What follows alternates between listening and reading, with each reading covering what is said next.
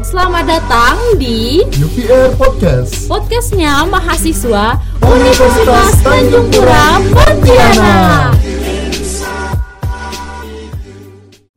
Halo sobat muda, sobat mahasiswa, kembali lagi dengan UVR Podcast, podcastnya mahasiswa Universitas Tanjung Pura Pontianak. Nah di episode kali ini, Zul akan memberikan tips yang menarik nih untuk sobat muda, sobat mahasiswa yang akan segera memulai babak baru, yaitu dunia perkuliahan. Oke, sebelum itu Zul mau ucapin dulu nih, selamat datang di dunia perkuliahan untuk para sobat muda, sobat mahasiswa yang telah lulus di jalur SNMPTN dan juga kepada sobat muda sobat mahasiswa yang akan lulus di jalur SBMPTN dan juga seleksi mandiri. Nah, sobat muda sobat mahasiswa, kuliah itu adalah masa-masa yang paling menyenangkan buat kamu yang baru lulus SMA karena kamu bisa terbebas dari rutinitas sekolah yang menjenuhkan. Apalagi setelah 12 tahun di bawah aturan-aturan dan juga jadwal yang padat, akhirnya sekarang kamu bisa merasakan nih kehidupan sebagai seorang mahasiswa. Tapi sobat muda sobat mahasiswa, menjadi mahasiswa itu bukan berarti hanya mengetahui bahwa kegiatannya belajar di kelas saja, tetapi banyak hal kok yang harus dilakuin atau diketahui selain pendidikan, karena mahasiswa sudah harus mempersiapkan diri untuk masa setelah lulus, yaitu dunia kerja. Apalagi nih di tengah kian kompetitifnya uh, masyarakat kan setelah berlakunya masyarakat ekonomi ASEAN saat ini banyak banget nih banjir tenaga kerja yang terampil dari luar negeri yang tentu saja harus diperhatikan oleh semua pihak termasuk juga para mahasiswa.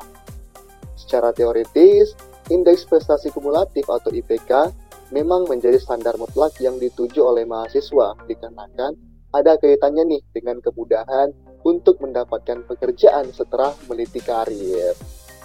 Namun sobat muda sobat mahasiswa, di samping mengejar IPK yang tinggi, ada baiknya pula nih untuk meluangkan waktu waktumu untuk menambah kualifikasi yang masih sebidang dengan jurusan kuliah yang kamu ambil. Jadi tak hanya mendapatkan pengalaman semata, ini juga tentunya akan jadi nilai tambah nih saat sobat muda sobat mahasiswa melamar pekerjaan kelak. Jadi nggak ada salahnya kan menginvestasikan waktu dan juga tenaga untuk melakukan hal yang bermanfaat dan juga positif. Oke, jadi berikut ada beberapa tips yang Zul bagikan kepada sobat muda sobat mahasiswa untuk memaksimalkan masa kuliahmu. Nah, kita masuk aja nih di tips yang pertama yaitu ketahui hal-hal dasar untuk memulai awal semester. Nah, sobat muda sobat mahasiswa, tak hanya kesiapan mental saja loh yang harus disiapkan, tapi ketika menghadapi semester baru, sobat muda sobat mahasiswa harus memastikan nih mata kuliah yang akan diambil itu sudah pasti akan kamu pilih apa enggak. Jangan sampai ujung-ujungnya kamu bakalan menyesal sendiri karena kesulitan dengan mata kuliah tersebut. Nah, oleh karena itu, selain memperhatikan mata kuliah yang diambil, kamu juga wajib nih memperhatikan jadwal apa saja yang pas buatmu. Jadwal kuliah biasanya itu akan diumumkan kok di portal sistem informasi akademik di masing-masing mahasiswa.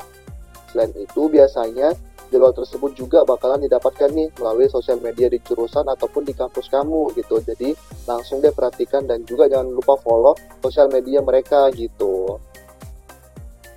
Nah kemudian setelah sobat muda sobat mahasiswa tahu jadwal kuliah, maka wajib banget nih untuk mengenali karakteristik dosen kamu nantinya. Jadi sobat muda sobat mahasiswa wajib mengetahui nih bagaimana dosen kamu tuh ketika mengajar, bagaimana ketika berinteraksi dengan mahasiswa dan sebagainya. Karena sobat muda sobat mahasiswa harus ingat nih kalau dosen punya wewenang tersendiri ketika mengajar di kelas ataupun ketika memberi nilai kepada mahasiswa. Jadi kamu wajib nih perhatikan dengan baik-baik ya.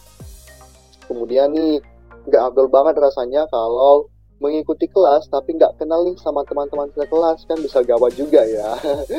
tapi jangan khawatir dulu dong karena 10 masuk punya perkuliahan itu kita bakalan mendapatkan sesi ospek ataupun sejenisnya yang mana tujuannya itu untuk bisa mengenali teman kamu satu persatu.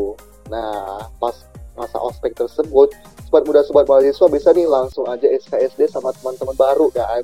Nantinya ketika perkuliahan dimulai, sobat muda sobat mahasiswa nggak bakalan canggung lagi nih kalau melakukan diskusi ataupun sharing gitu karena jujur jujur kalau masa perkuliahan itu tanpa teman sangat-sangat hambar loh sobat muda sobat mahasiswa terus menjadi mahasiswa itu kan nggak sama nggak sama nih dengan menjadi siswa sekolah gitu kan di mana seluruh proses belajar itu harus dibimbing oleh seorang guru. Tetapi ketika kita menjadi mahasiswa kita harus bisa mengikuti materi yang diberikan oleh dosen. Nah sementara dosennya tuh hanya meninjau materi kuliah.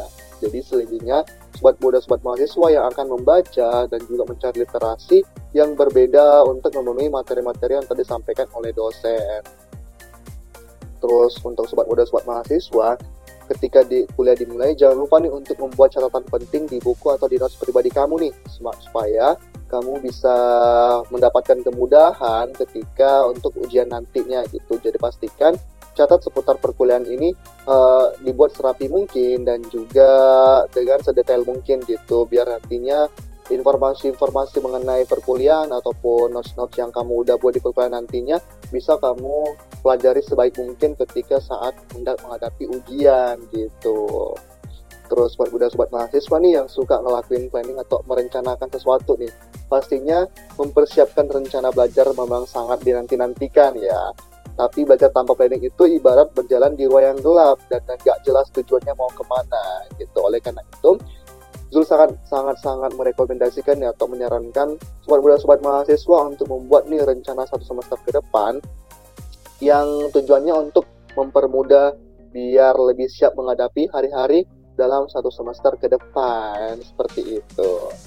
Nah, kemudian kita masuk ke tips yang kedua yaitu belajar untuk hidup mandiri. Nah, ini tips ini khusus apalagi kepada mahasiswa-mahasiswa rantau nih, seperti kayak berpisah dengan keluarga serta teman-teman apalagi jauh dari rumah dan sendi dan perlu hidup sendiri itu mungkin pada awalnya terdengar sulit gitu kan.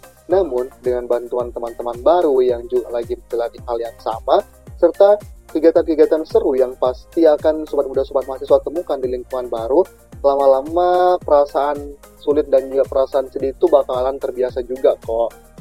Nah, apalagi kalau sobat muda sobat mahasiswa mau ngontrak rumah atau nyewa apartemen ataupun mau ngekos, Guru sangat sarankan nih untuk memilih tempat tinggal yang aman dan juga nyaman.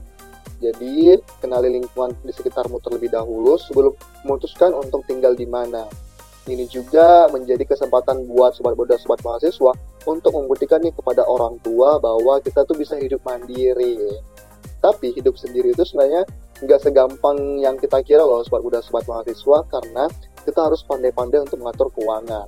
Seperti misalnya keperluan sehari-hari ataupun uh, kegiatan-kegiatan di luar kampus gitu kan kita harus membuat semua, semua perencanaan keuangan itu dengan matang. Karena semakin bertambah semakin bertambah semester kita dan semakin lama kita berada di lingkungan yang baru di sini kita juga akan semakin diuji nih bagaimana sih kemampuan kita untuk menabung gitu Terus sobat muda sobat mahasiswa juga perlu banget nih untuk berhemat dan gak sembarang belanja gitu kan. Nah, sobat tahu nih tiba-tiba suatu saat nanti ada nih band favorit kita ataupun band favorit kita nih mengadakan konser di kota kita gitu kan, di kota rantau kita gitu. Nah, karena kita udah terbiasa menabung, maka kita bakalan punya uang yang cukup nih untuk membeli tiket konser gitu kan. Jadi kayak nggak sampai stres juga nih, misalkan pengen banget nih nonton konser band A gitu kan. Terus kita nggak punya duit kan sedih gitu. Jadi makanya mulai mulai mulailah untuk belajar menabung di awal-awal gitu untuk menggunakan kebutuhan-kebutuhan kamu di masa depan nanti seperti itu. Terus masuk ke tips yang ketiga adalah untuk selalu mengupgrade skill kamu nih. Nah sobat muda sobat mahasiswa masa studi itu bisa jadi sangat membosankan loh kalau bah eh, bahkan juga bisa memupuskan semangat gitu. Jadi kalau misalkan mungkin teman-teman atau smart mahasiswa pernah nih ngeliat meme-meme yang ada di internet yang mana meme yang fokus untuk mencari semangat kuliah. Nah seperti itulah gambaran kira-kira gimana sih masa kuliah kalau udah semester-semester atas gitu kan. Nah kalau gitu semua udah semua mahasiswa wajib banget tahu nih kalau misalkan kurikulum itu sangat membosankan loh bila hanya diisi dengan kegiatan studi semata. Oleh karena itu udah smart mahasiswa alangkah bagusnya untuk mengikuti kegiatan-kegiatan lain di luar perkuliahan gitu. Nah, misalkan nih cara yang pertama yang bisa kamu lakukan adalah dengan mengikuti organisasi kampus. Jadi kayak sudah bukan rahasia lagi nih kalau misalkan mengikuti organisasi kampus itu bisa memberikan keuntungan bagi setiap orang, nggak terkecuali juga untuk para mahasiswa. gitu. Jadi organisasi yang biasanya ada di kampus adalah itu unit kegiatan mahasiswa atau UKM ataupun organisasi lain nih dengan berbagai bidang. Jadi sobat muda sobat mahasiswa bisa nih memilih organisasi yang memang sesuai dengan minat minat masing-masing gitu. Nah, dengan melalui organisasi ini, sobat muda sobat mahasiswa tentunya bisa belajar mengasah kemampuan di bidang public speaking misalnya, kemudian juga di bidang manajemen, pengambilan keputusan, interaksi kelompok, dan masih banyak lagi gitu. Selain itu, organisasi juga bisa menjadi kesempatan sobat muda sobat mahasiswa untuk bertemu banyak orang dengan berbagai latar belakang yang berbeda, sehingga akan menambah lingkaran pertemanan dan juga memperluas networking sobat muda sobat mahasiswa nantinya loh.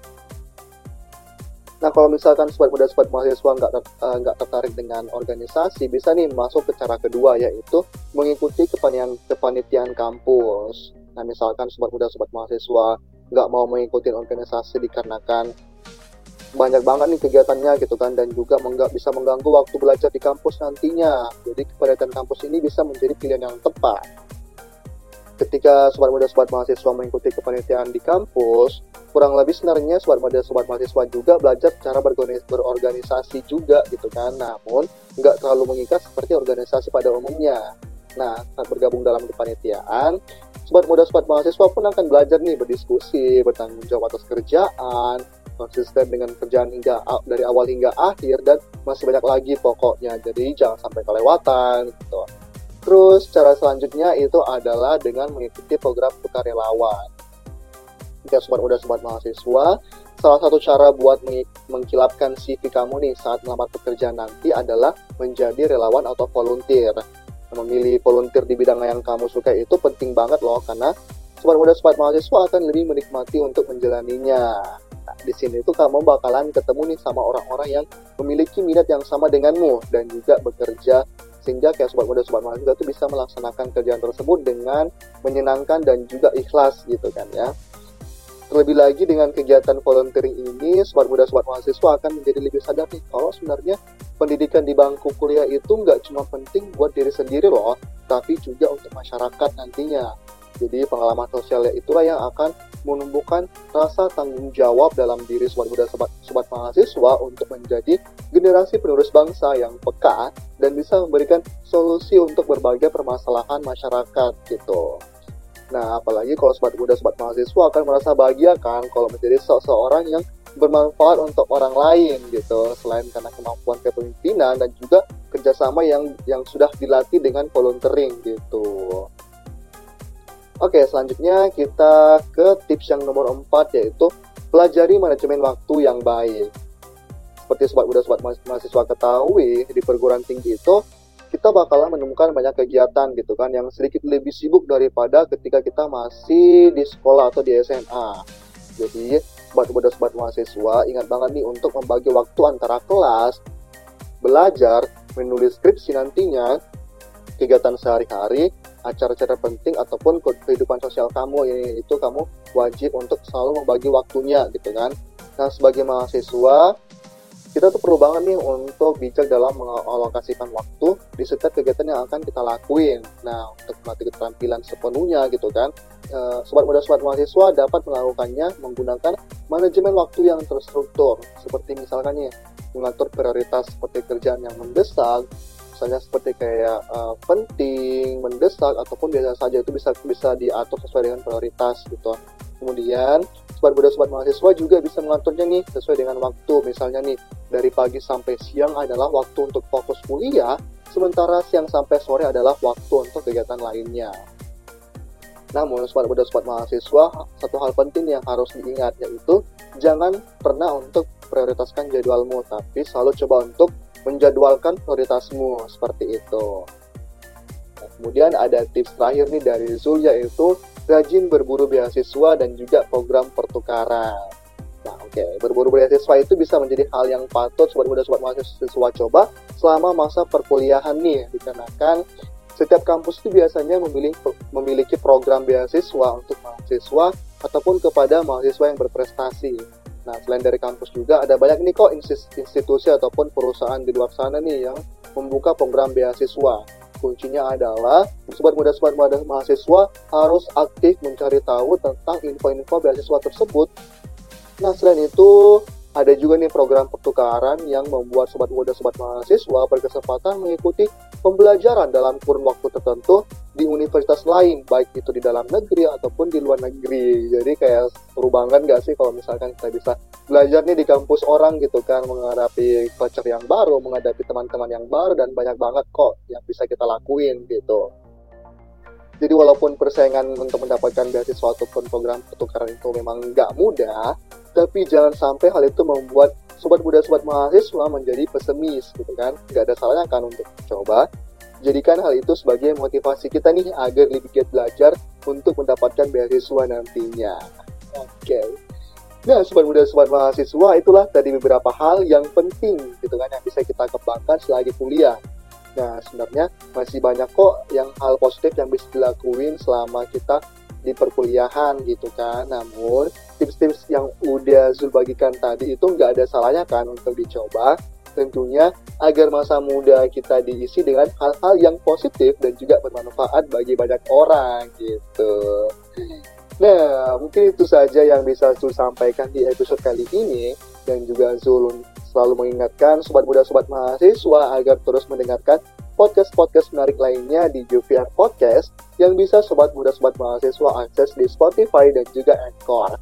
Dan juga Zul ingatkan untuk follow sosial media kita di Instagram at dan at dan apabila sobat muda sobat mahasiswa tertarik untuk membahas tips-tips lainnya ataupun topik lain dan tertarik membuat podcast bareng kami, boleh banget untuk menghubungi kontak person atau DM Instagram at Untan Voice Radio. Oke, mungkin sekian yang bisa Zul sampaikan. Sampai jumpa di episode selanjutnya dalam Yopier Podcast, podcastnya mahasiswa Universitas Tanjung Pura Pontianak. Bye!